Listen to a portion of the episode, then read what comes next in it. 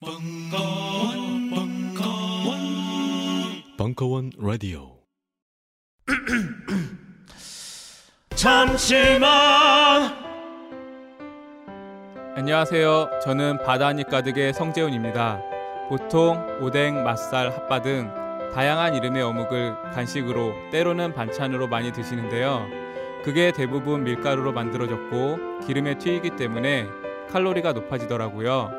그래서 저희는 어육 함량이 높으면서 기름에 튀기지도 않는 맛과 건강을 생각한 그런 어묵 한번 만들어 보고 싶었습니다. 그런데 이렇게 만들다 보니 팔아도 남는 게 없더라고요. 여러분, 저희가 정직하게 만든 어묵을 딴지 마켓에서 계속 판매할 수 있게 많은 관심 부탁드립니다. 정성을 담아 쪄서 만든 어묵 감아볶고 여러분의 관심이 필요한 정직한 먹거리입니다. 잠시만 우리 이제 어묵 먹어요 맛있는 가마복고 이 파란색은 쉽게 만들 수 없습니다. 너무 진하지도 너무 흐리지도 않아야 합니다. 화학 염료나 약품 처리 없이도 그 빛깔을 잃지 않고 세균과 냄새에 오염되지도 않아야 합니다. 그래서 눈으로 볼 때보다 피부에 닿을 때 더 편안하게 느껴지는 그런 색. 국산 쪽만을 사용하여 텐셀 섬유 한 가닥씩 물들여야 나오는 자연 그대로의 색. 바로 자연과 우리가 추구하는 색입니다. 자연 그대로의 색으로 만듭니다. 자연과 우리. 광고로는 다 보여드리지 못하는 쪽빛의 아름다움을 딴지마켓에서 감상해 보세요. 베개 커버와 매트, 쪽염색 셔츠까지 자연과 우리가 피부를 생각하며 만든 제품들을 지금 딴지마켓에서 확인해 보세요. 영감 왜 불러? 뒤뜰에 닫아 놓은 단감 한강줄일 보았나 고왔지. 어째서 이 몸이 늙어서 몸보신 하려고 뭐. 야이 영감탱이야 아유 그거 딴지 마켓에다가 팔려고 내놓은 건데 그걸 왜 먹었어 어? 그렇습니다. 이번에 소개할 상품은 경상북도 청도의 할아버지 할머니 네외분께서 오직 맑은 공기와 청정한 햇볕만으로 숙성 건조시킨 씨 없는 감말랭이 1kg 들이 상품입니다. 탁월한 항암 효과와 겨울철 감기 예방, 거기에 달콤 쫄깃한 풍미까지. 청도의 감말랭이 장인네외께서 하루 오직 10kg만을 생산하는 진정한 웰빙 식품을 백화점 판매가의 절반 값으로 오직 딴지마켓에서만 만나보실 수 있습니다. 황가루 따위 섞지 않는 100% 간의 수공업 울트라 웰빙 먹거리 청도 순결한 감말랭이 지금 바로 딴지마켓에서 만나보세요. 연말연시 선물용으로도 좋습니다. 강신주의 해탈 프로젝트 강신주 철학 박사와 정진 스님의 다설법 일부 10월 26일 강연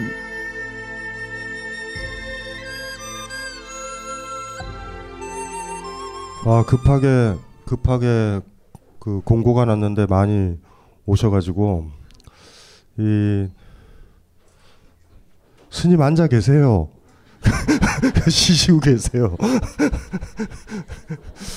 아, 뭐 다 아시겠지만 통도사의 정진 스님을 예, 모시고 어, 제가 이제 통도사에 가서 지금 MBC랑 지금 초파일 프로를 찍고 있는데 저만 고생할 수 없어서 어, 우리 정진 스님 고생 좀 하시라고 이제 모시고 왔고 아마 당분간 여기서 매달 한 번씩 아마 그 설법을 해주실 거예요. 예, 그 훌륭하신 스님이거든요. 어, 그 이게 MBC에서 이제 뭐를 하게 됐냐면 초파일 프로로 저한테 방송 제안이 왔을 때 모든 초파일 프로가 그렇지만 사찰 관광 프로그램이죠. 뭐 사찰 이렇게 돌아다니면서 스님들 사실 그닥 그, 그, 그 닥 에너지는 없는데 정성도 없는데 갑자기 막 급하게 참선 들어가시고 뭐 이런 거 찍고 오고 이러잖아요. 그래서 그런 거면 안 만든다 이랬어요. 그래서 진짜 이 불교라는 게 우리가 신라 시대 때부터 따지면 굉장히 강력한 종교죠. 그리고 저도 이제 얼마 전에 책도 이제 썼고 불교에 대한 애정이 있고 종교로서 불교에 대한 애정이 있는 건 아니에요. 전 불교의 가르침이 하나가 우리가 다 부처가 될 수 있다. 그래서 이제 산사의 스님들이 여러분들이 떠나면 성불하십시오라고 하죠. 근데 이제 그걸 이제 직업적으로 하시는 분들이 이제 수행을 하시고 참선을 하시고 하는 분들이 이제 스님들이시고 목적은 부처가 되는 거죠. 그러니까 사실은 오만한 거죠. 보통은 이제 뭐 초월자나 신을 모시고 그 그분들의 말을 듣고 뭐 이래야 되는데 불교의 근본 정통은 우리가 부처가 되는 거고 부처라는 말을 단순히 바꾸면 삶의 주인공이 되는 거거든요. 이제 주인공이 못된 사람들이 이제 산사의 스님들을 찾아가죠. 주인이 안 되니 힘들죠. 이거 어쩌고 끌리고 주인인 것 같아서 살아요 다 주인인 것처럼 하는데 다 내 뜻대로 안 되죠. 그러면 이제 눈치 보고 내 뜻 꺾고 이러다 보면 우울해지고 삶의 대부분이 그래요. 그래서 철학을 공부한 저로서는 일찌감치 이렇게 철학책, 불교 경전들을 이렇게 읽어보면서 불교가 참 우리한테 소망스럽다. 한편으로 민주사회에 이바지할 수 있다라는 그 생각들도 사실 들죠. 민주라는 말 자체가 사람 하나하나가 주인이 되는 사회를 얘기하니까 더더군다나 우리 사회에 있어서는 권력이 이제 굉장히 강력해졌고 자본의 힘이 세졌죠. 취업하려고 뭐 이렇게 들어가려고 이래야 되고 뭐 여러 가지 문제. 그래서 뭐 저도 이제 한 2년간 다상담을 했, 했었잖아요. 그 뭐 다상담의 후유증이야 뭐 위경련, 격렬한 위경련, 체력 저하 뭐 이런 것들. 그리고 이제 한편으로 이제 몸이 좀 망가진다라는 느낌이 들면서 제가 기분이 좋았던 건 이제는 안 해도 되겠구나. 어 이런 생각. 아 그때는 그 굉장히 좋았어요.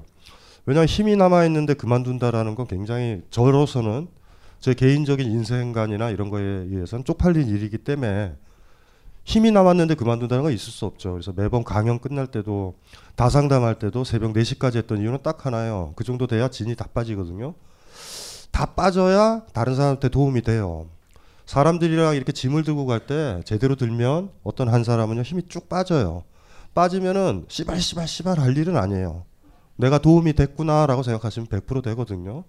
근데 어떤 사람과 같이 살아갈 때 끝나고 났더니 어떤 일가를 같이 했고 여행을 같이 했고 삶을 같이 살 수 있죠. 부부일 수도 있고 뭐 친구일 수도 있고 여러분이 힘이 남으면 제대로 못 하신 거예요. 근데 참 재밌는 게 힘이 다 빠지면요. 힘이 다 빠지면 죽을 것 같은데 그렇지는 않아요. 의외로. 우리는 힘을 적게 쓰는 게 항상 문제인데 운물 아시죠? 운물. 물을 다 퍼내면 운물이 고갈될 것 같은데 차가운 물이 고여요. 이거를 아는 사람이 별로 없어요. 자기 에너지를 다 쓴다라는 거에 소망스러운 가치가 거기거든요. 근데 저같이 작가거나 글 쓰는 사람들은 책 쓸 때 힘을 다 쏟죠. 행복한 사람이죠. 그러니까 완전히 그 탈고 끝나고서 기진맥진하는 직장은 그렇진 않아요. 직장 생활 하시는 분은 어정쩡하죠. 힘을 쓰는 건지 많은 건지 어정쩡해요. 직장에 일을 하는 건지 휴일도 휴일대로 못 누리고 뭐 이러잖아요. 그래서 어쨌든지 간에 그렇게 이제 다상담을 계속 이제 해와서 진을 빼서 이제 해왔고 그 다음에 뭐 책도 쓰고 제가 이해도 많이 늘고 저는 참 많이 배웠어요. 사람들이랑 2년간 지내면서 너무 많은 걸 배웠어요. 고민 상담하면서 뭐 이렇게 얘기하면서 또 저도 고민해보고 이러면서 책은 참 많이 읽었을 거 아니에요. 철학책서부터 거기서 못 배웠던 것들. 그래서 한편으로 이제 뿌듯해졌죠. 아, 내가 우리 시대에 살고 있는 사람이구나. 어떤 철학자는 잘못하면요. 200년 전에 살고 있는 사람도 있어요. 칸트 전공한 사람들은 아직도 칸트 만만세 이러고 있거든요. 그 칸트의 시선에서 세상을 욕하기도 하고 이래요. 해겔 전공하는 사람은 그렇게 얘기하고 또 재수없게 유학을 공부한 사람들은 우리의 인륜이 타락했다고 사람들이 너무 뽀뽀를 많이 하고 이혼을 많이 한다고 투덜투덜거리기도 하고 그런데 뭐뭐 뭐 그런 게 사실 중요하겠어요. 중요한 건 우리 자신이 어떤 시대에 살고 있으면 힘이 들고 그리고 그 부분들의 문제가 벌어지죠. 문제가 어디 있는지 정확하게 알면 다 해결이 되는데 우리는 문제를 정확하게 알려고 안 해요. 정확하게 문제를 알면요. 진짜로 진짜로 안다라는 게 뭔지 아세요? 안다 그러면은요. 그 다음에 행동해야 돼요. 그래서 대개 우리는 알려고 안 해요. 대충.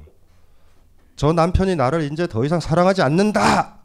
딱 알면 정리를 하거나 뭐를 해야 되는데 애매하게 생각해 애매하게. 어 오늘 아침에 보니까 미소를 좀 짓던 걸? 뭐 이러 해가지고 또 나를 사랑하나 보다 이러고 넘어가 그러는 거예요. 우리는 제대로 알아야 돼요. 제대로 알면은 행동을 해요.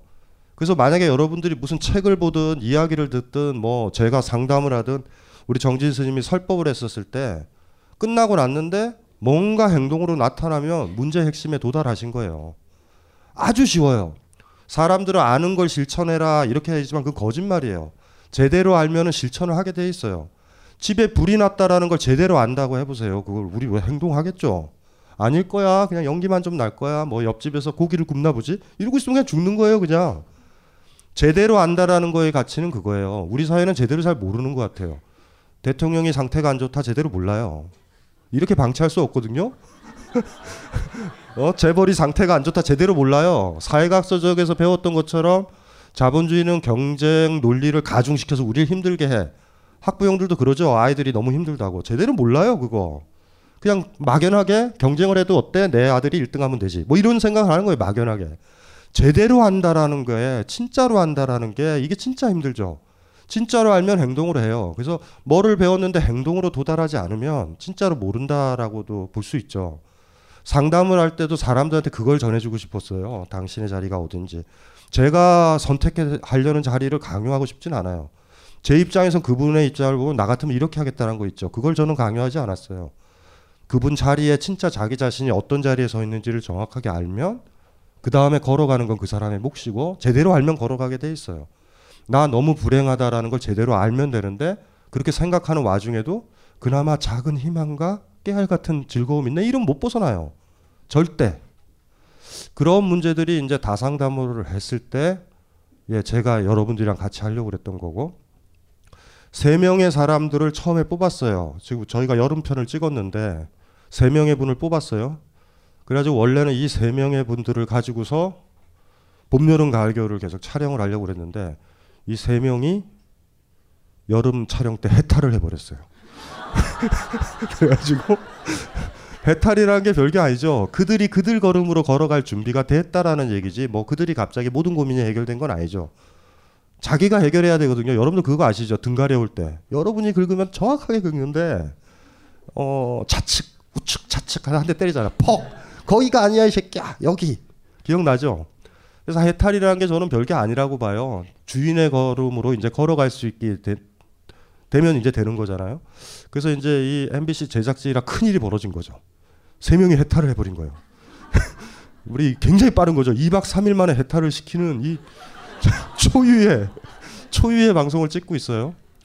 그래서 그때 힘은 제가 그 세 명이랑 다 상담을 하듯이 진지하게 얘기를 하고 사찰에 있으니까 더 집중력이 있죠. 뭐 애들이 뭐 학원 갈래요, 뭐 어, 알바 있어요 이러고 가지 못하잖아요. 사찰이 들어왔으니 얘기도 하고 개울가에 발 담그고 얘기도 하고 산에 올라가서 이제 또 얘기도 하고 뭐 이러는 과정인데 그때 사실은 너무나 큰 도움을 많이 줬었던 분이 정진 스님이고 그래서 그때 제가 감동을 했어요. 처음에는 그날 이제 촬영할 때 처음 뵙는데 얘기를 이렇게 하시는 과정에서 어 뭐 충분히 충분히 뭐 설법을 진행하시 저보다 더 잘하실 거다라는 느낌도 들고 어 감동을 사실 많이 받았어요 정진 스님에 대해서 그렇게 이제 저 같은 경우는 스님들 강의도 하고 어 연수할 때 강의도 하러 나가거든요. 참 스님들은 많은데 스님들은 참 없어요. 그런 거 아시죠? 교회 가면 목사들은 참 많은데 목사가 없구나. 신부들은 참 많은데 신부는 없구나. 선생님은 참 많은데 선생은 없죠. 저희가 학창 시절 다 보내도 기억나는 선생님은 딱 두 명이에요. 나머지는 용케 견뎠어요. 그 1년을. 기억나시죠? 다. 그래서 진짜로 운이 너무 좋은 거예요. 그리고 제가 이제 그 세 명, 지금은 이미 해탈해 버렸지만 그 세 명과 정진 스님이 대화하는 걸 옆에서 이렇게 듣고 있을 때 있죠. 나라도 그리 했을 얘기를 하시는데 더 중요한 건 더 잘하세요. 스님을 보고 제가 배웠던 게 내가 아직도 먹물 기운이 있구나. 박사학위 소지자의 먹물 기운이라는 거 있죠. 어, 스님은 그전 그런 점에서 저보다 더 수준이 높다라는 그 생각이 들고요. 그래서 오늘이 아마 처음이 처음의 자리일 거예요. 그래서 정진 스님으로는 힘든 자리예요. 이 자리가 예 물론 뭐 제가 힘들 거예요라고 하시지만 어 괜찮다고 뭐 설법을 많이 하셔서 괜찮다고 이러시지만 아까 냉커피를 원샷을 하시는 걸 보고 속이 타시는구나 이런 느낌 들고 스님 스님으로는 처음으로 팟캐스트에 이게 나오가는 거예요. 이거는 불교 역사의 길이 남을 일을 정진 스님께서 몸소 이렇게 하시는 거고 그래서 이제 진정한 설법들 그리고 일단은 불교에 대한 몇, 몇 가지 그 어떤 그 잘못된 이해들 종교와 다 기독교랑은 달라요. 어, 기독교 같은 경우는 우리가 아무리 지랄을 해도 예수는 안 돼요. 신은 될 수 없어요. 우리 심판자잖아요. 이 동아시아의 전통적인 불교라는 이 사유 체계는 뭐 주인이 못된 애들은 계속 주인 보고 이렇게 뭐예요 인사도 하고 이러는 거지만 스스로 주인 될 수 있다라는 게 이 동아시아의 당당함이죠 사실은. 그래서 혹시 여기 여기 교회를 다니시거나 이러시는 분들은 요번 기회에 정리를 하시고 정리하셔도 돼요. 제 말을 믿으시면 돼요. 저는 교회 다니는 사람을 보고 뭐라고 그러진 않아요. 그냥 불쌍할 뿐이에요. 저렇게 나이가 들어도 가가지고 저렇게 신의 명령이라 신도 없는데 다람쥐한테 물어봐요. 신이 있다 그러나 어 절, 절대 만 우리는 만물의 영장이라서 그런 있지도 않는 신을 믿거나 뭐 이러면서 힘들게 사시지 마시고 왜냐하면은 주인이 안 되려고 그러니까 절대적 주인을 자꾸 모시려고 그래요. 이런 게 파시즘이잖아요, 그렇죠? 옛날에 독일 때 기억은 나시죠? 살기가 힘드니까 독일 사람들이 투표로 나, 히틀러를 뽑은 거예요. 힘들면 스스로 삶을 개척 못하면 누군가 나를 이끌어줄 사람을 찾으면 우린 노예가 되는 거예요. 다 삶이. 그러니까 이제 민주주의 사회가 붕괴가 되는 거죠. 그러니까 스님의 이 당당하신 모습, 그리고 스님이 막 여러분들한테 뭘 가르치려고 하지는 않으실 거예요.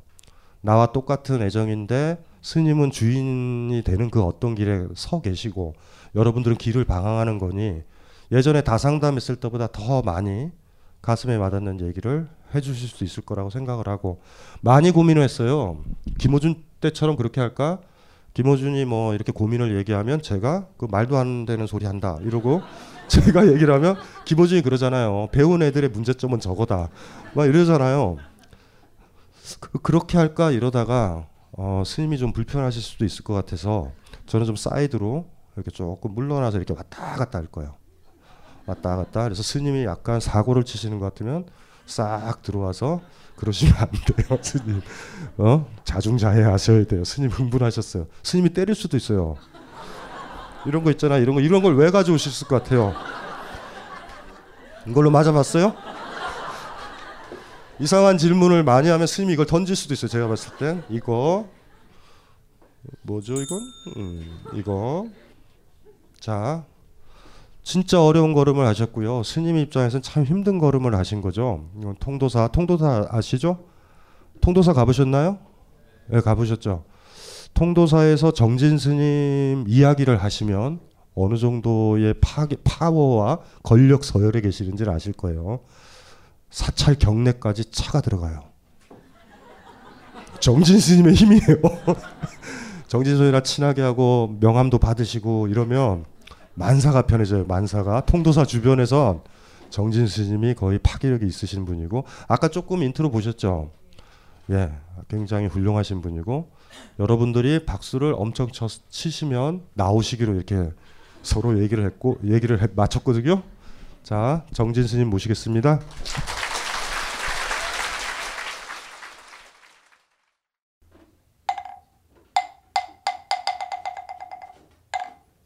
오래 지난 아금 일신중 즉현무진신 변제 삼보님 전 일일 무술에 옴 바람이 옴 바람이 옴 바람이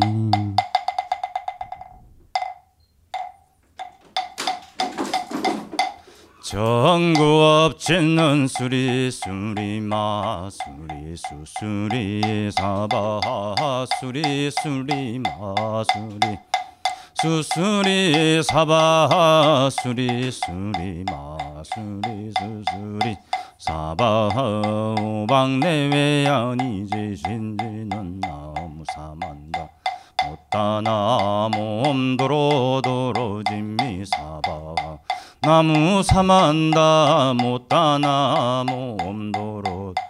진미 사바 나무 사만다 못. 옴도로도로 진미사바 기경계 무상심심미묘보. 백천만 검난조 악음문견덕수지와 열의 진실의 개법장지는 옴마라나 아라다오 마라나 마라다오. 아라나 마라나 전수천안관자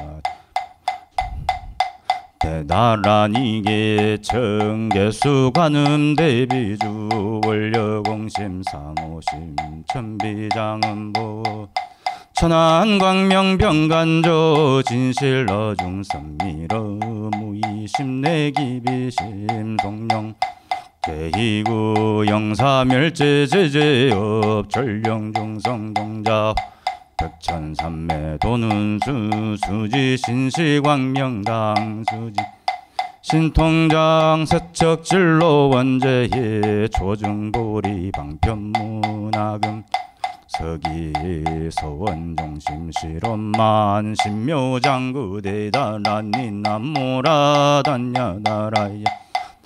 갈야바로 기제 세바라야. 모지 사다바야 마 사다바야 마가로니가야 옴살바바예 다라나 가다야. 다사명 가리다바 이마 말야 바로 기제 세바라다바니라 간단나마 가리나야 마발타 이삼이 살발타 사다남 수바나의 염살다보다 남 바밤 미수다 감다냐 타오 마로게 야로가 마지로 가 지가란제의 하레마 모지 사다바 삼마라 삼마라 하리나야 구로구로 갈마 사다야 하다야.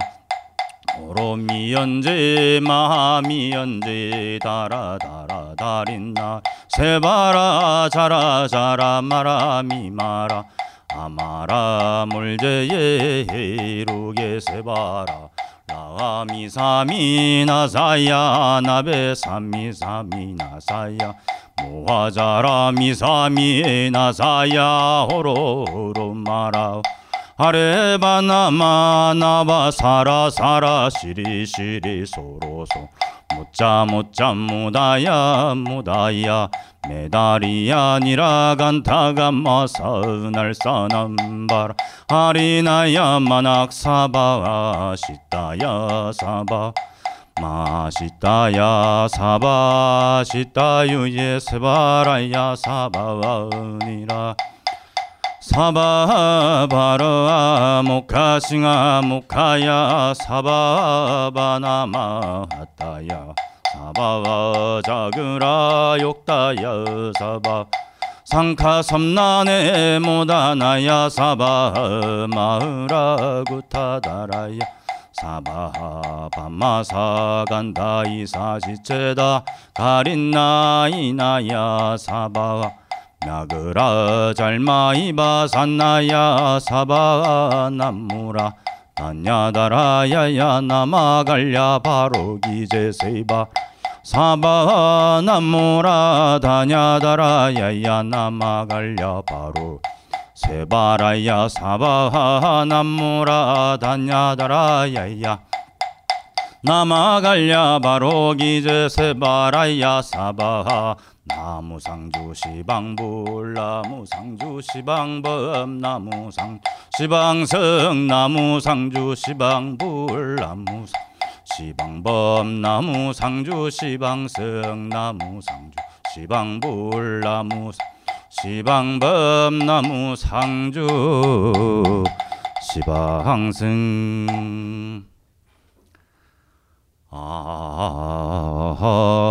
안고 시방 삼세 제망 중중 무진 삼보자존 불사 자비 위작 증명 허수나 한감 상내 소수공덕해 해양 삼처 실험만 천하 태평 법륜 사황전 원하금차 지극지 정성금일 벙커원에 모인 모든 중생들 각각 등 보채. 대자 대비 관세음보살 가피지 묘력으로 간에 두루 평화 하급 성취 소원 성취 원만 발언지 대원. 원하금 자지극지 정성금일. 벙커원 법회 참석 발언 제자 등 각각 등 보채 강경자는 해안 통투 참선자는 삼매 현전 병고자는 속득개차. 무인연자 속득인연 무자자 속득 생남. 학업자 학업 성취 취업자 취업 성취. 무인연자 속 아, 무인연자 인연 성취 등 각각 등 심중 소구 소망 여의원만 성취지 대원 항사법계 무량 불자 등 동유화장 장엄에 동입보리 대도량 항몽제불 불보살 광도법 계 제중생 이보제불 막대은 세세상행 보살도 구경원성 살바냐 마하반냐 바라밀 나무 서가모니불 나무 서가모니불 나무 시아본사 서가모니불 이건 박수 안 쳐도 됩니다. 오해하신 것 같으신데 제가 냉커피만 먹어요. 아 잠깐만 아직 얘기하지 마시고 제가 제가 뭐를 해야 되잖아요. 네. 요즘 나는 책 추천을 하지 않는다. 그래도 이 책은 추천하지 않을 수 없다. 나는 딴지일보 읽은 척 매뉴얼의 애독자였으니까. 이웃 시민 고전은 직접 반려들어 읽는 게 가장 좋다. 그게 여의치 않으면 너부리의 읽은 척 매뉴얼을 읽어라. 읽은 척 매뉴얼은 고전들의 뒤틀린 소개이자 색다른 비평일 뿐만 아니라 그 자체로 고전과 맞먹는 유사 고전이다. 고종석 그는 딴지일보 역사를 통틀어 가장 딴지적 글쟁이다. 김어준 고전이 얼마나 재밌는가를 은하계에서 가장 재밌게 설명하는 책. 딴지 편집장 너브리의 고전문학 읽은 척 매뉴얼. 아직 고전을 모르는 분들께 그리고 이미 고전을 알고 있는 분들께도 강력 추천합니다. 지금 바로 전국 서점에서 만나보세요. 딴지 마켓에서 구입하는 분께는 저자 사인본을 배송해 드립니다. 안녕하세요. 딴지마켓 조립 PC 전문 업체 컴스테이션의 이경식입니다. 혹시 알고 계십니까? 용산 선인상가에 빛나는 1층 130호. 제 머리 때문에 빛나는 건 아니고요. 저희 컴스테이션이 여러분들을 기다리고 있는 곳입니다. 2014년 가을 저희 컴스테이션은 전국의 컴퓨터 호갱님들을 탈출시켜 주기로 결심했습니다. 더 이상 용산에서 어리버리하게 돌아다니지 않아도 될 우리 딴지스를 위해 신뢰와 정직함으로 컴스테이션이 선인상가 1층 130호에서 여러분들을 기다리고 있겠습니다. 친절함이 무엇인지 경험해보고 싶으신 분들은 주저하지 마시고 놀러오세요. 마음을 담아 설명드리겠습니다. 전국의 딴지스들이 엄지손가락을 치켜 세울 때까지 최선을 다하겠습니다.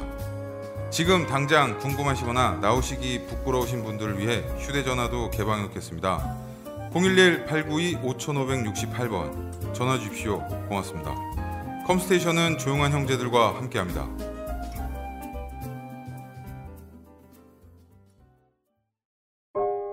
우리는 생각했습니다. 실외는 가까운 곳에 있다고. 우리가 파는 것은 음료 몇 잔일지 모르지만 거기에 담겨 있는 것이 정직함이라면 세상은 보다 건강해질 것입니다. 그래서 아낌없이 담았습니다. 평산네이처, 평산네이처 아로니아 친, 친, 친. 지금 딴지마켓에서 구입하십시오. 어, 목소리 좋으시죠? 이걸로 다 해결이 된 거예요. 오늘은 이걸로 끝낼까 지금 생각 중이에요. 어, 일단은 스, 그 스님들의 생활에서 편견을 많이 가지고 계시는데 아침에 일어나셔서 커피를 드세요. 우리랑 똑같은 분이라는 거를 까먹으시면 안 돼요. 그래서 지금 이제부턴 우리가 지금 상담자가 다섯 분이 참가했는데 다섯 분이 어떻게 되나요? 어느 쪽에 계시나요? 다섯 분? 예, 그렇게 그렇게 되어 있죠. 예.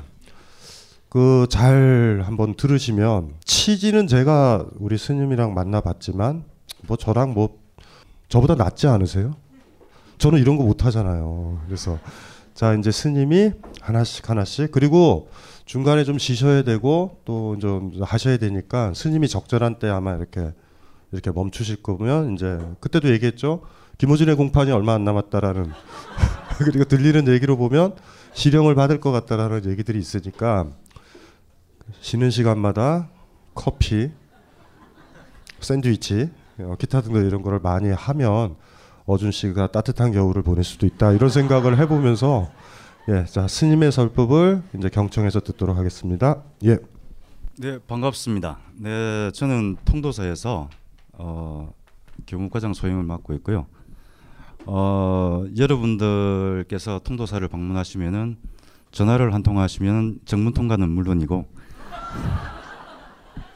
그 다음에 사찰 안내를 하면서 국보급 보물들을 직접적으로 볼 수 있게 만들어 드리고 그리고 또 어, 외국인 친구가 하고 같이 내려온다면은 아주 영어를 잘하시는 손, 스님을 옆에서 가이드를 해, 하게 하시며 어 그리고 아주 훌륭한 스님이 계시는데 그분을 만나 뵙고 무슨 좋은 말씀을 듣고 싶다고 저한테 메시지를 주시면은 뭐 제가 나가는 대신에 그분을 직접적으로 소개시켜 드리겠습니다.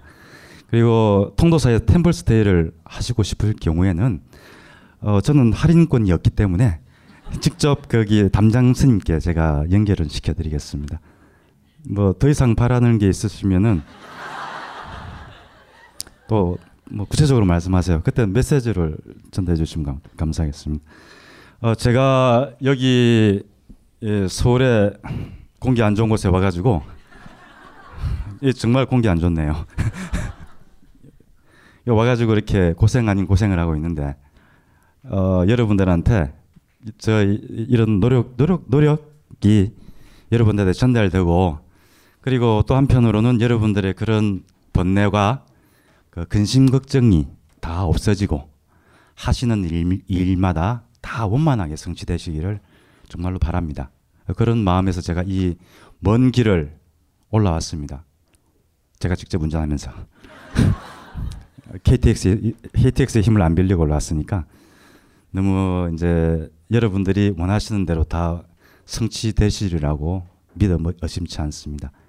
제가 저기 강 박사님이랑 통도사에서 그 촬영을 하는데 정말 귀찮은 사람이었어요. 산에 올라가자고 해요. 1097m짜리 산에. 어, 저보다 더 고생한 분도 계십니다. 그날 헬리캠을 들고 올라가신 분들도 계셨는데 어, 우리 우리도 보면은 이제 산을 좋아하긴 하는데 우리는 산 중간까지밖에 안 가요. 중간에 절이 있거든요. 백운암이라는 아주 예쁜 절이 있는데 그 그까지밖에 안 가요. 왜냐면은 더 이상 올라가봤자 별로 의미가 없지 않습니까? 정상을 본다는 게 뭔 의미가 있어요. 절에 가서 그 잠, 잠시 물 한 잔 먹고 배고플 때 국수 한 그릇 얻어 먹고 내려오는 게 장땡이지. 네, 그런데 이제 올라가시자 하더라고요. 저도 그 산에 그 통도사에 살면서 그때 올라간 게 세 번째 올라갔습니다. 하여튼 고생은 많이 하셨는데 어, 이번에는 또 서울까지 불러들이시더라고요. 대단한 분들이십니다. 중복 왔다리 갔다리 해서 해서 물론 어, 서울이란 곳이 여러분들이 많이 많은 인구가 살고 있다는 건 알겠는데 별로 오고 싶은 곳은 아니에요 사실은 볼 게 아스, 아스팔트하고 빌딩밖에 없잖아요. 근데 우리는 지금 오시, 오시면 맑은 물과요. 폭이 30, 30m 이상 되는 개울이 있습니다. 그리고 거기에 거기를 가로지르는 어, 바늘고가 있고요. 그리고 큰 어, 300년 이상 된 느티나무들이 그 개울물 사이에서 그림자를 비추고 있습니다. 어, 아주 아름다워요. 엽서로 찍어도 될 만큼. 정 못 오시겠으면은 다음에서 클릭하셔가지고 지도로 다운받아 보세요. 오늘 저랑 같이 이야기하실 분들이 사연을 보내주셨는데 남펭귄 씨, 아 안녕하십니까? 부산에서 오셨네요. 잘 계셨는겨? 예, 사연을 보내주셨는데 여자친구도 같이 오셨습니까? 어디 계신겨? 뭐 사연 보내줄 필요가 없을 정도 같은데 이 정도면은 여자분이요 바른 말 하고 있는 거예요 이게. 어, 오랫동안 만나온 여자친구가 물었습니다. 넌 인생의 목표가 무엇이고 삶의 기준이 뭐냐고. 이런 말 들어보신 적 있으세요, 여러분들 살면서? 어, 이렇게 훌륭한 질문을 하는 여자친구를 둔 이 남자는 일단 복은 받았어요. 무슨 말이냐면은 이 여자분이 원하는 것은 인생의 진리를 원하는 거예요. 그죠? 그리고 이 남자가 좀 찌질행기라. 근데 이 남자가 나는 좋아해. 근데 내 수준은 수준 이하야. 돌아버리겠는 거야. 그죠? 이 질문은요. 할 때 되면 마음 정말 단단히 먹고 해야 돼요. 네 가치관이 뭐냐? 네 인생에서 중요한 게 뭐냐고 물어볼 정도면은 굉장히 좋아하고, 좋아하고 있다는 뜻이고 이때 대답을 못하면 잘리는 겁니다. 바로. 아 정말요. 이 사람은 인생 전체를 가지고 좀 논하고 있는 거예요. 당신이 돈을 많이 벌어오라 이렇게 논하는 게 아니잖아. 그죠? 당신이 돈 많이 벌어가지고 나를 먹여 살리죠 이렇게 하는 게 아니라 당신이 훌륭한 인격체가 주인이 되어서 나와 같이 이야기하자는 거야. 맞나요? 좀 할 줄 알지요? 좀 읽어볼게요. 여자친구의 손에 이끌려 처음으로 벙커를 오게 된 갈매기 냄새나는 부산 남자입니다. 음, 라디오 사연도 방송 사연도 한 번도 해보지 않은 사연 신청을 제 인생 첫 사연 신청을 정진 스님한테 올리게 됐네요. 얼마나 가깝겠습니까, 저 사람. 안 하던 짓을 한다는 것은 정말로 상황이 바뀌었다는 뜻이잖아요.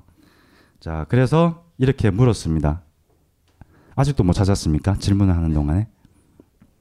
주인공은 어떠세요?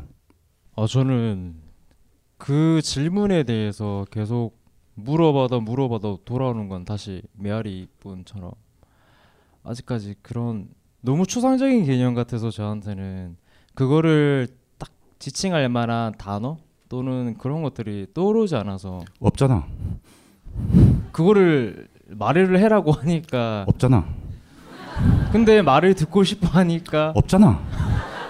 그렇기 때문에 제가 정진수님한테 나도 당신 건 없어. 예. 그렇습니다. 예. 근데 해결할 수 있는 방법은 있어요. 가치관이나 인생관이라는 것은 사실 보이지 않는 거예요. 누구는 누구마다 다 다르고. 그죠? 근데 사람들은 이것이 뭐냐고 할 때는 이것을 내놓을 수 있는 것은 사실 없습니다. 너무 많기 때문에. 그리고 내 속에서 존재하는 것을 발견하지 못했기 때문에요. 당신 자신을 발견해 본 적이 있습니까? 그런 적이 없는 것 같아요. 그죠. 아주 도덕 시간에도 안 배웠던 것들이죠. 예, 그죠. 싫었고. 음, 내 자신 속에 나라는 것을 본 적이 있나요? 그 자신과의 대화를 한번 해봐라고 하는데 어, 자신이 있는겨? 아, 자신도 없는데 그냥 해보려고 하는데 너무 그 말 자체도 저한테는 좀 그런 것 같습니다. 뭐가요? 자신과 대화를 하... 자신이 있는 자신이 있는 걸 받, 받냐고 내 말은. 못 봤습니다. 나라는 것을 본 적이 있습니까? 본 적이 없습니다. 그럼 나의 실체를 규정할 수 있는 어떤 물리적 형태는 있, 있, 있지요. 키 얼만겨? 아. 그것마저도. 아. 예. 그러면 루저입니다. 예. 예, 예. 일단 뭐 어차피 물리적인 형태는 있으니까. 예. 몸무게. 아, 그건 자. 65입니다. 그다음에 눈썹 있는겨? 눈 있습니다. 예. 코 있는겨? 아, 있는데 이상합니다. 예. 아 내가 만족하느냐 불만족하느냐 물어본 게 아니고 예. 어떤 형태를 가지고 있다는 것을 물리적으로 이야기할 수 있느냐고. 예. 그 물리적 형태로 이야기할 수 있는 것을 나라고 믿으면 안, 되, 안 되는 거죠. 여러분들은. 그때 질문은 나라고 믿는 것은 어떤 불확실한 실체예요. 그런데 있다고 믿어요. 모든 사람들은. 나를 발견하고 싶어서 스님 템플스테이 왔는데요. 안 발, 발견 안 되거든요. 그 아무도 발견 못 해요. 근데 나라는 것이 있다고 생각을 해요, 다들. 아, 난 왜 그럴까? 그때 그 나는 뭘까요? 나는 내 마음은 왜 그렇지? 나는 어디서 왔을까? 이런 것도 질문 안 하잖아. 나라는 것은 내 마음을 물어보는 거예요. 내 마음이에요, 내 마음. 근데 내 마음이란 것도 둔해질 수 있는 것도 아니고 보이는 것도 아니란 말입니다. 그죠? 그러면 자신이 없다. 이, 이 질문에 대해서는 어떻게 해결할 수 있을까? 해결 방법은 눈으로 보면 없어요. 그때는 마음을 봐야 돼요. 어, 마음은요, 아프면은 스스로 치유를 하는 특성을 가지고 있습니다. 즐거우면요, 들뜨지 않게, 어, 뭐가 좀 이상해 하는 방법도, 그, 속성도 가지고 있고, 또 하나, 어, 스스로가 스스로를 볼 수 있는 눈도 가지고 있어요. 마음의 형태는. 그렇게 보고 있으면은 내 자신이 보여요. 그때 내 자신이라는 것은 내 마음이 보인다는 거예요. 그러면은 인생의 목표, 삶의 기준이 그냥 보여요. 그 보인다는 게 뭐냐면 스스로 기쁨으로 충만해집니다. 행복, 행복을 느끼게 되는 방법이니까. 그래서 스님들은 참선을 하고 경을 읽고 생각을 비우는 거예요. 생각이 복잡하면 사실 안 보이거든요. 그러니까 저기 여자친구가 그런 질문을 할 때 되면은 한 발 물러나 보세요. 그리고 어, 한동안 일주일 동안 만나지 마. 전화가 오더라도 만나지 말고 가만하게 자기 자신을 차분하게 볼 줄을 알면 됩니다. 그러면은 나 자신이 보여요. 내가 어떤 존재인가가 확인이 되면 되고 나면은 어, 여자친구한테 당당히 말하세요. 너 인생의 목표가 뭐야? 이러면 탁 끌어다면 너야 라고 얘기합니다. 지금 근데 제가 한 한 몇 개월 동안도 연락도 안 하고 지낸 적이 있거든요. 예, 그때 던 헤어졌던 잠시 헤어졌던 이유가 찾아보려고 제가. 예. 다, 다시 한번 말씀해 주시겠어요? 그러니까 제 자신을 좀 아까 말씀하신 본질처럼은 다가가지 못하겠지만 네. 그 마음의 소리라고 들어봐라고 한 게 그걸 한번 들어보려고 이렇게 좀 혼자 시간을 가지고도 해봤는데 안 들린다니까 내가 이야기했지 예. 않습니까? 안 보인다고. 예. 방법들조차도 혹시 없 방법은요. 제가 가르쳐 드릴게요. 앞에 나오실랍니까? 지금- 예예. 네. 안- 아, 아, 야, 지금 이 예, 상태였어요? 예. 아주 예. 쉬워요. 아 지금 예, 나가라. 예, 나, 제가 시범을 보여드릴게요. 저기 텔레비에서 본 것처럼 저기 가부좌를. 틀고 좀 앉아 보세요. 가부좌를. 예예 예. 아, 실제로 하는 다 말씀해 주시죠. 아, 1분 1분만에 내가 가르쳐, 가르쳐 드린다니까. 네, 그- 예, 그 한쪽 한쪽만 한쪽 다리를 오른쪽 다리를 왼쪽 무릎 위에 올리세요. 예. 자, 허리를 꼿꼿하게 펴시고.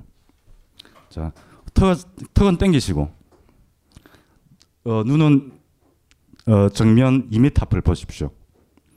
그런 다음에 팔은 어, 손은 이렇게 이렇게 모으시면 됩니다. 붙이지는 마시고요. 그래 가지고 숨만 쉬세요. 이거 어, 이거 마칠 때쯤 되면 스스로를 발견하게 될 거예요. 어, 그렇게 앉아, 앉아 계시셨으면 되- 됩니다. 아 이게 방법인 겁니다. 예. 단 꾸준해야 됩니다. 하루에 한 시간 정도씩만 해보세요. 자 그리고 음, 조금- 더 더 읽어볼게요. 음. 어, 누구나 가지 가지고 아, 가질 수 있는 문제 문제일 수 있, 있겠지만 저 또한 심하게 너무도 심하게 고민을 가지고 있습니다. 그것은 바로 인생의 목표와 삶의 기준입니다. 아무리 제 자신의 내면의 소리를 들으려고 하면 할수록 돌아오는 건 제가 던진 물음의 메아리일 뿐입니다. 방금 대답 드렸죠, 제가. 어, 여자친구가 물을 때마다 저는 저의 인생의 목표와 삶의 기준을 명확하게 그리고 디테일하게 알려주질 못합니다. 제가 좋은 직장을 가지든 하물며 길바닥에서 일을 하든 그긴 중요치 않고 나란 사람의 미래와 인생의 목표와 삶의 기준을 듣고 싶답니다. 저 또한 당신이 아, 다- 저, 또, 저 또한 당연히 말을 해주는 게 이 사람에게 최소한 예의라고 봅니다. 어, 사람과의 관계 문제를 해결할 하- 해결 문제가 해결되지 못했을 때 내지는 여러분들의 고민은 다 이런 데 있거든요. 사랑하는 사람이 간절히 원해요. 어떤 대답과 질문과 해결책을. 근데 나는 그것을 몰라서 대답을 해줄 수 없어. 갑갑하겠죠, 정말로. 그러면은 이 사람은 이 문제를 어떻게 해결하면 좋겠나요? 빠져나와야죠. 어떻게든. 그러면 어떻게 어떤 작전을 써가지고 이- 이것을 상황을 빠져나올 수 있을까요? 병 속에 든 새를 끄집어낼 수 있는 방법은 사실은 없어요. 물리적으로는.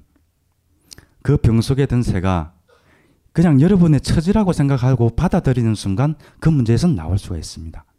이 요 병 이, 이 병, 이게 병이라고 가정을 하고요. 여기 새가 한 마리 들어가 있는데 구멍은 좁아, 좁아서 나올 수 없어요. 근데 그 상황에서 이 새가 느낄 수 있는 자유는 없다라고 여러분 생각을 해요. 물리적 상황에서는. 그러나 이 새는 이미 자기 스스로가 여기에 갇혔다는 사실을 깨닫는 순간 해방이 돼버리는 거예요. 해탈이 되는 거죠. 무슨 뜻인지 모르겠죠 아직까지. 그 얼굴 보니까 다들 모르는 얘기예요. 그걸 알면은 여기 안 있어. 다들 이 자리 텅텅 비어요. 예, 받아들이시라는 거죠. 현실을 현실을 받아들여야지만 나올 수 있는 방법이 나옵니다. 내가 그 병을 깨뜨려 준다 해가지고 그 새는 날질 못해요. 그, 그, 새, 그 새는 스스로 날 의지가 없었기 때문에 그런, 그런 거죠. 그죠? 지금부터 한개한 개씩 해결해 나가신다면 금방 해결돼요. 이거 사실 별 문제 아니거든. 심각하게 받아들이지 말라고. 이 여자 없어부터 다른 여자 또, 나, 또 나오니까 걱정하지 마. 어? 그렇다는 거예요. 그러니까 내 스스로가 그 문제를 해결할 수 없다고 생각하는 게 아니고 내 스스로가 이 문제를 해결할 수 있다라고 생각하는 거예요. 그럼 문제가 아닌 거야. 그때부터는 그냥 받아들이면 역전이 돼버린단 말이에요. 문제 위에 있는 내가 출제자가 돼버리는 거예요. 그렇게 해결하면 돼요. 쉽죠. 어려운데요. 네. 아까처럼 와서 앉, 밖에 나와 앉아 있으라니까. 예. 그렇게 생각하는 거라니까. 근데 예. 그막 제한테 생각을 해보면 예. 저런 사람을 제가 보게 되면 계속 안 좋았던 제 자신을 객관적으로 바라보게 되면 예. 어, 난왜 이러지? 난뭐뭐 뭐뭐 뭐, 뭐, 가지 놈이 뭐, 뭐 이런 거뭐 예. 뭐 그런 게 막 떠오르고 그러니까 조, 좋은 모습이 아닌 좋지 않은 모습이 나가 계속 계속 보이는 겁니다. 신경 쓰지 마이소. 남들은 아, 네. 그거 신경 안 써요. 그건 말로 신경 쓰는 겨. 사람은 누구나 있지 않습니까? 완벽해질 수도 없고 완벽할 수도 없어요. 인간이란 존재 자체는. 누구나 다 장점과 단점을 가지고 있단 말이에요. 단점에 대해서 집중하지 말고 내 잘난 점만 이야기하면 돼요. 잘난 점이 많아져야지 단점이 커버가 되지. 단점이 부각되면은 장점도 있는 장점도 죽어버리는데 그렇지 않겠습니까, 그죠? 예. 나의 나의 세력은 긍정적 힘으로 단점을 밀어내는 거예요. 그래 그게 잘못이 covering 되지. 자신 있는 감, 자신감 있는 사람이 자신 있게 얘기할 때는요, 그거는 불확정한 미래에 대해서 얘기하는 거예요. 나는 성공할 겁니다라고 여러분들 많은 얘기 들어보셨죠? 그럼 그 사람은 성공해요. 근데 나는 성공하지 못할 거예요 하는 사람은 성공 못 해요. 언제든지 포기할 수 있는 기회는 없어 많거든. 그걸 신경 쓰지 마요.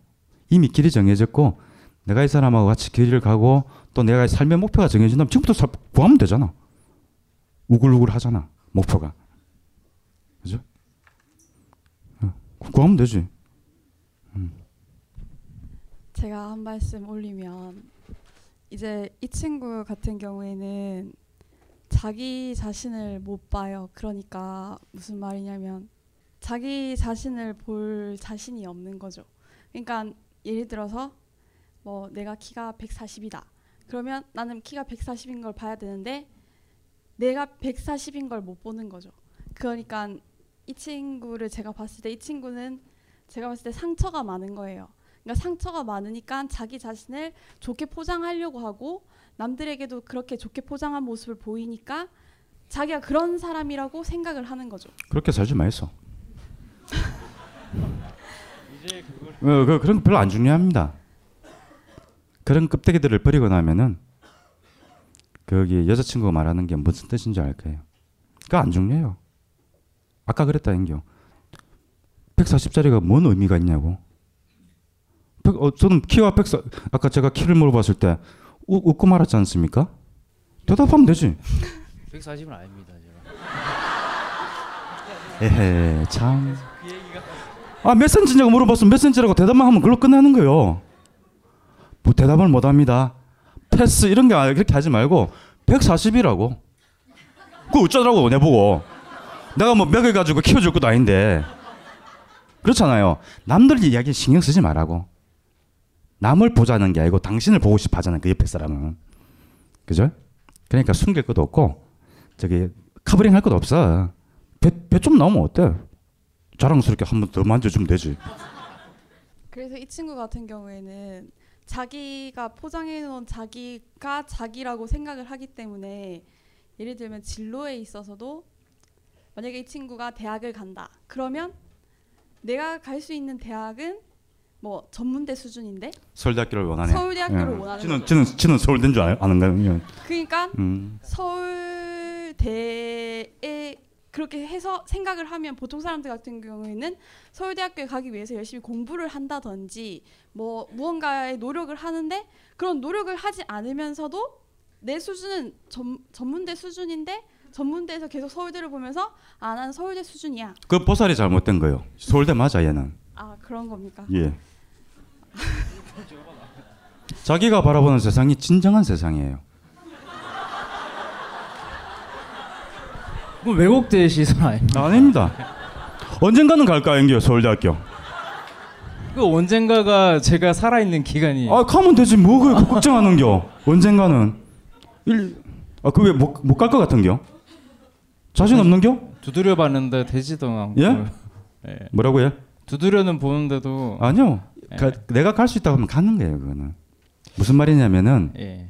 현재는 내가 못 간다고 하는 것은 현실적인 상황이긴 하지만은 나는 거기에 어울리는 사람이 되겠다고 이미 마음을 먹었다 아닙니까 그죠? 그러면 밑에 것은 올라와요. 당신 당신이 원하는 세상이라고 그게. 그래서 그걸 가시라고 얘기하는 게 아니고 네 주제 파악하라 소리 하는 게 아니고 내가 이 주제는 이미 부처인 거야. 당신 주제도 이미 서울대학교 학생이고 마찬가지라는 거죠. 그래서 주인이 되라는 것은 최고 최고자가 되라는 거예요. 주인이요 주인. 주인은요 누구 말 잘 안 들어요 습- 습성상 성격 더럽고 그리고 주인은 모든 걸 다 경영을 합니다.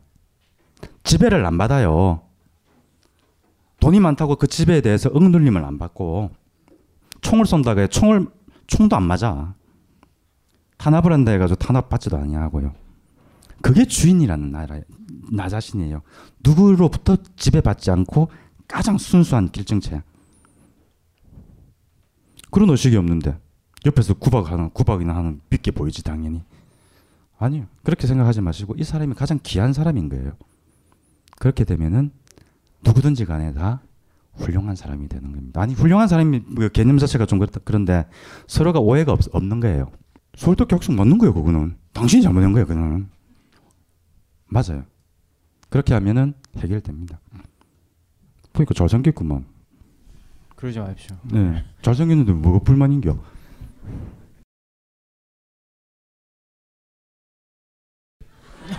아 이게 네. 끝입니까? 뭐요? 끝인 겁니까? 그럼 뭐 하려고? 아, 무슨 말인지 못 알아들었는겨?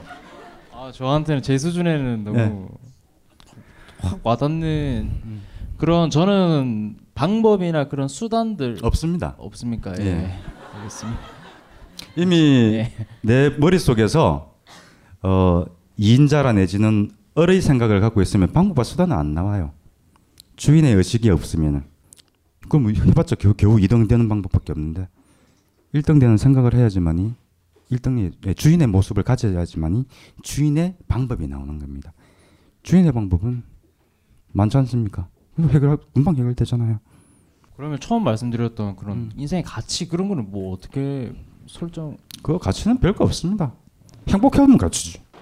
그리고 존경받고 존, 어, 나 누군가를 또 존경하고 평등적 가치, 절대적 가치 이런 걸 가치라고 하는 거죠. 말만 하면 알잖아요. 평등적 가치.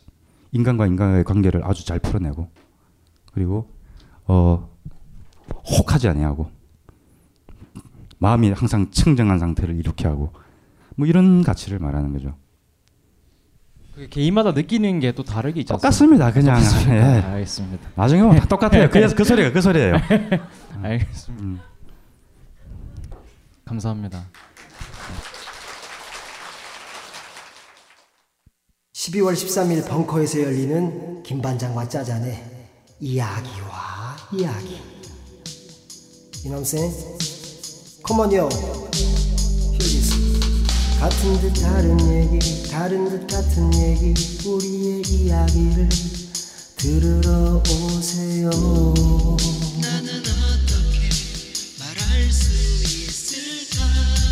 진정한 행복이란 우리 사이에 나눌 수 있는 게 많아지는 거야 얼씨구 12월 13일 7시 반 대학로 벙커 잊지 마세요 아 마누라랑 애들이 집에 연말 분위기 좀 내보라는데 돈도 없고 어쩌지? 아, 우리 매장 크리스마스 장식해야 되는데 비싸고 부피도 크고 디자인도 다 거기서 거기야. 아, 짜증나. 그 여자 넘어올 듯 안 넘어오네 뭔가 시선을 확 끌만한 로맨틱한 선물 없을까? 여러분의 이 모든 고민을 해결할 단 하나의 아이템이 딴지마켓에 있습니다. 플로리스트 김기련의 DIY 크리스마스. 부담스럽지 않은 크기에 합리적인 가격.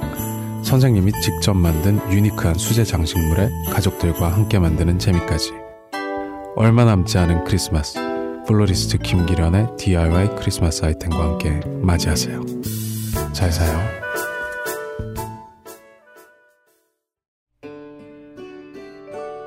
구상부터 집필과 퇴고까지 온라인에 적합한 글쓰기 기술을 훑고 기초적인 교양 지식을 두루 핥아 대잉여에서 내공 작렬 논객으로 거듭날 디지털 전인 교육 프로젝트 고등학교 국어 교과서 필자 직강. 이강용의 장문 신공. 디지털 시대의 교양 글쓰기. 12월 16일 개강. 수강 신청은 벙커원 홈페이지에서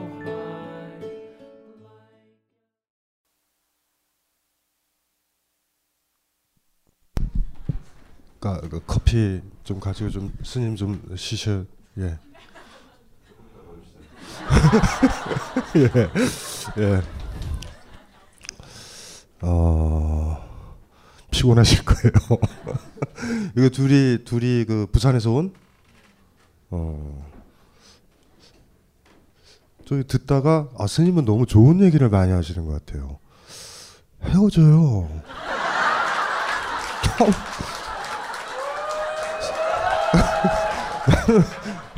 왜 안 헤어지는데? 아 솔직히 얘기해봐요. 왜 안 헤어져요? 이게 제가 보기에 애증인 것 같습니다. 애증. 예. 싫을 싫을 때는 정말 싫어서 막 욕하면서 막 응. 내가 한 일을 보면 다시 보면 인간도 아니다 하면서도 응.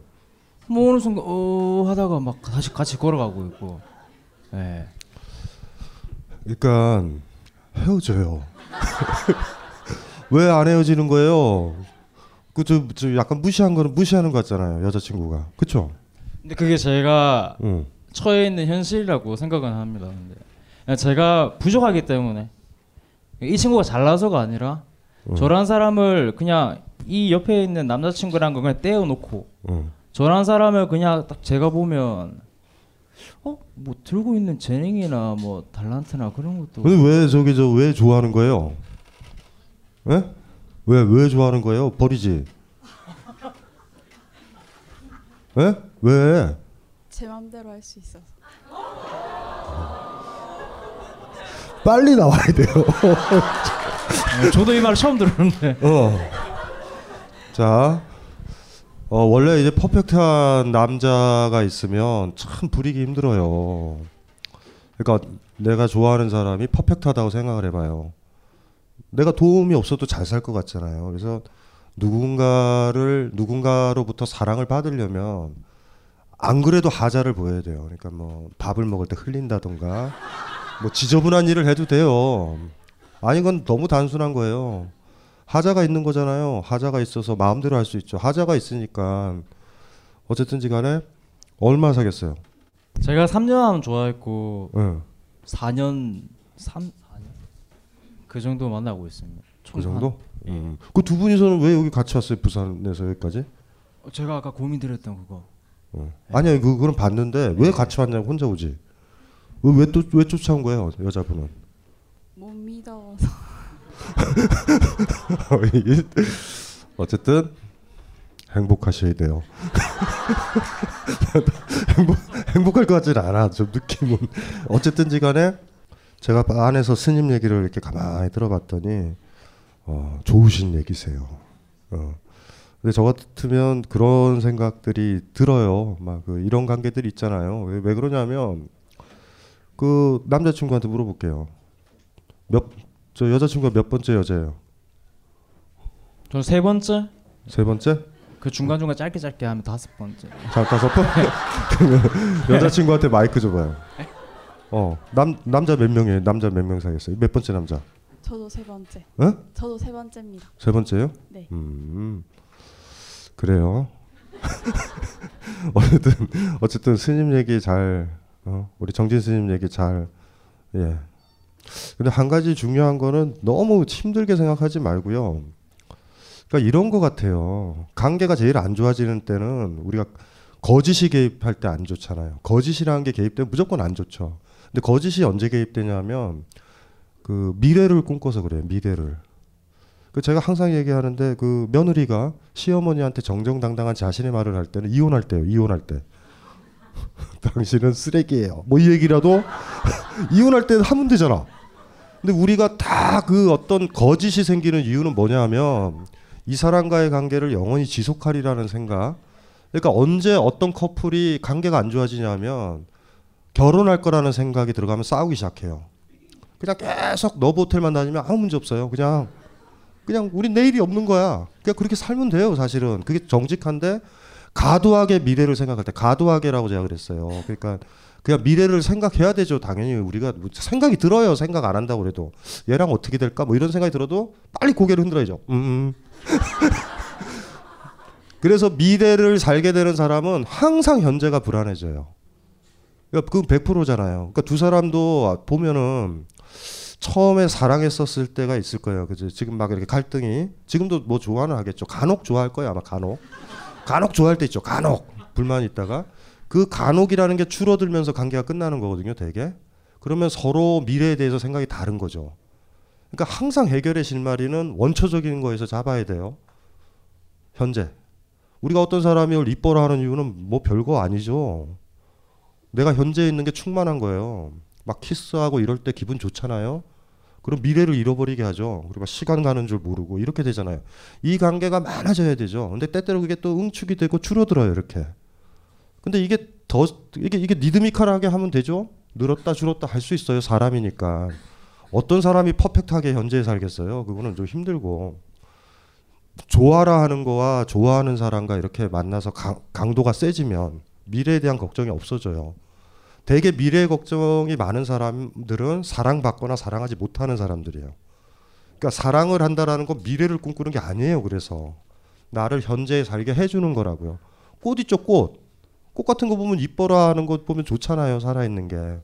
그래서 만약에 쓸쓸하고 고독해지고 무섭다라고 그러면 사랑하는 거를 내가 지금 제대로 사랑하는가 이런 고민들을 많이 해보면 되고 두 사람이 커플로 있다면 분명히 지금 24시간 안에 현재에 있다라는 게 기쁘다라는 그 지점이 있을 거예요. 만약에 그것마저도 없어지면 더 이상 그 사람과 있을 이유는 없죠.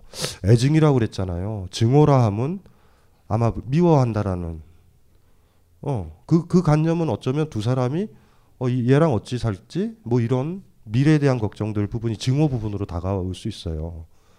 그러니까 이런 거죠. 사랑을 참 감당하기가 힘들다라는 거죠. 아이를 이렇게 어머니가 돌보더라도 그렇잖아요. 아이랑 같이 아이 눈망울 보고 좋다, 이쁘다, 산책가니 좋다 이러면 되는데 애 자꾸 서울대 보내려고 그러면 그때부터 일이 커져요. 미워. 이 새끼만 안 태어났어도 서울대 걱정도 안 하고 학원 걱정도 안 하고 이런 생각이 든단 말이에요. 행복의 척도라는 건 별게 아니라 우리는 우리는 그렇게 해가지고 쓸쓸함과 고독과 죽음에 대한 건 언제가 다 뒤지잖아요. 그거를 견뎌내는 힘은 사랑이란 말이에요.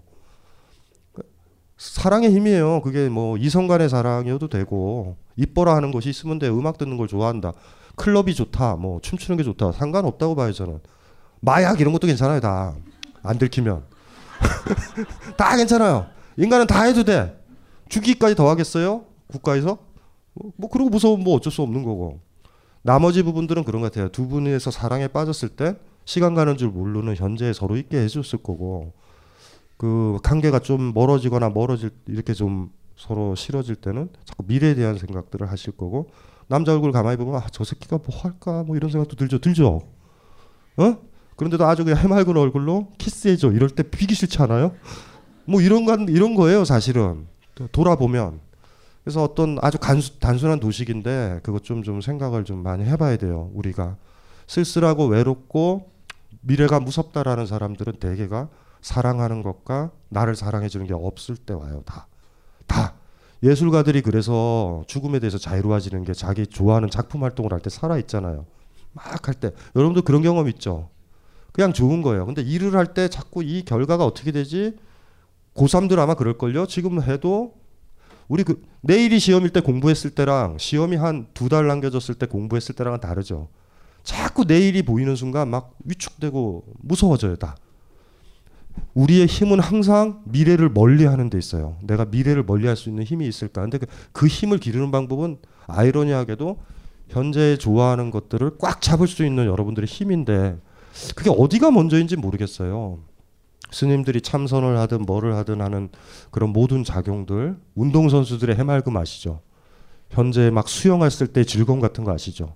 나 아닌 어떤 세계와의 관계가 아주 그냥 부드럽고 애정 같고 에로틱하고 섹스 같기도 하고 애무 같기도 한 관계에 빠지면 그게 이성이든 운동이든 내가 하는 일이든 빠지면 미래는 별로 무섭지 않아요 사실. 우리가 미래를 걱정하는 이유는 사, 사랑이 지금 현재 없는 거예요. 두 사람이 만약에 잘 산다면 그 부분의 영역들을 많이 만들어 나갈 거고 그게 가치가 없다라 그러면 헤어지는 거고요. 그 아까 얘기했다 보면은 뭐 이거 저기 안에서 읽어봤는데 어? 그러니까 기본적으로 여자 대화가 안 된다 어? 그 그런 얘기 쓰셨죠 여자친구의 말이 너무 어렵다. 이해하기 어렵다. 그거는 왜 그러냐면 여자친구가 이해가 안 되는 말을 해서 그래요. 어, 애정을 가진 사람도 설득 못 시키는 말을 한다면 지적으로 허영이 있으신 거예요, 본인이. 굉장히 유식해 보이려고 하고 하는 건데 둘이 만나고 있는 이유로 봤을 땐 둘 다 무식하신 거예요. 이걸 그냥 받아들이면 돼요. 내가 유식할 때 유식이 드러나면 되는데 유식을 가장하는 순간 우리 힘들어져요, 다. 그러니까 그것도 좀 생각을 해보시고 이해하셔야 돼요. 여러분들 항상 그렇잖아요. 내 친구들은 만나기만 하면 뒷담화를 한다. 여러분도 해요. 그래서 친구라니까. 근데 여러분이 뒷담화할 때는 보통 진실을 얘기한다고 생각해.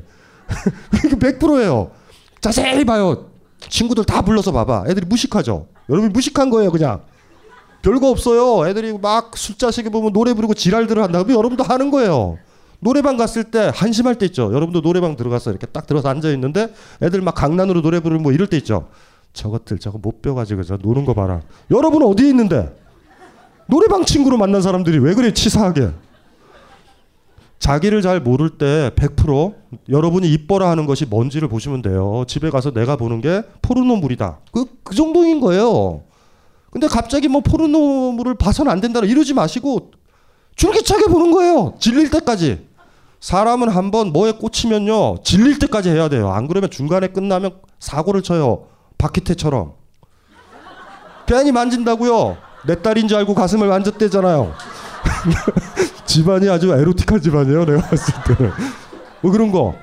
주변만 보면 돼요. 주변만. 주변만 다 보면 여러분의 모습이거든요. 두 분이 오래 사귀었잖아요. 3년 정도.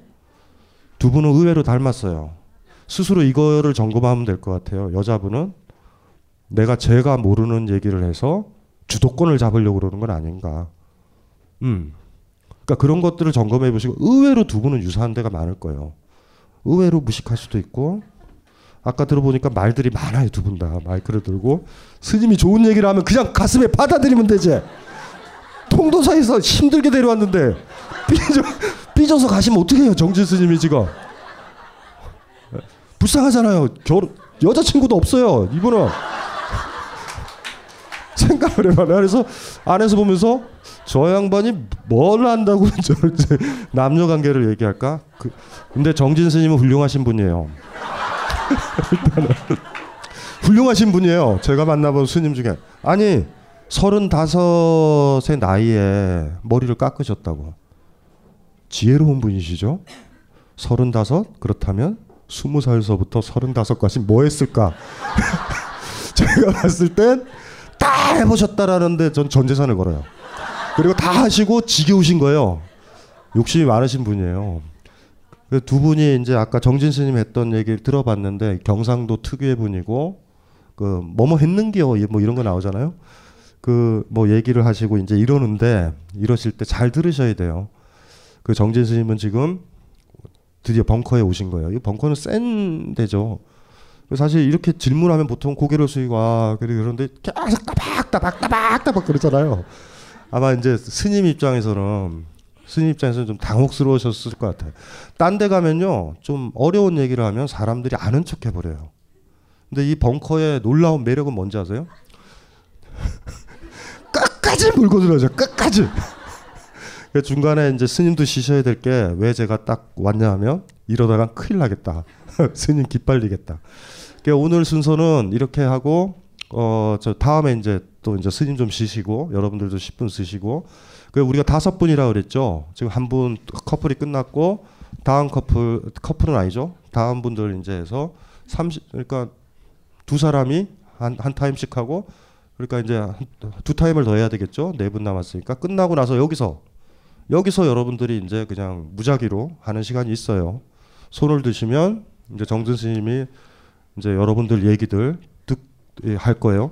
그리고 이거에 착오가 좀 없으셨으면 좋겠어요. 정진 스님이 얘기하시는 게 벙커에 아직 좀 적응이 좀 여러분들의 치열함들이 있어요. 벙커의 치열함이라는 게 있어요. 그 솔직함이 있거든요. 이제 그런 것들과 이렇게 코드가 좀 맞을 시간이 조금씩 조금씩 필요하니까 그러니까 약간의 그 말의 어투 있죠. 어투나 그런 거에 좀 집착하시면 안 되고 문맥을 좀 보시면 조금씩 조금씩 금방 이렇게 저는 안에서 들어봐도 어, 너무 좋은 얘기를 많이 해주셨어요. 너무 좋았거든요. 근데 저는 이제 여기 오래 있었잖아요. 다상담을 하면서 그래서 저는 좀 편하게 하고 스님한 스님한테 이제 스님이랑 얘기하고 설법할 때 잘 좀 아로새기면 도움이 많이 되겠다라는 그런 생각이 들고 아까도 얘기했지만 이제 뭐 해야 되죠? 커피, 샌드위치, 음료수를 마구 사 먹어야 돼요. 10분 뒤에 또 정진 스님 모시고 두 번째 상담 들어볼게요. 이 강의는 벙커원 어플에서 동영상으로도 시청하실 수 있습니다. 벙커원 라디오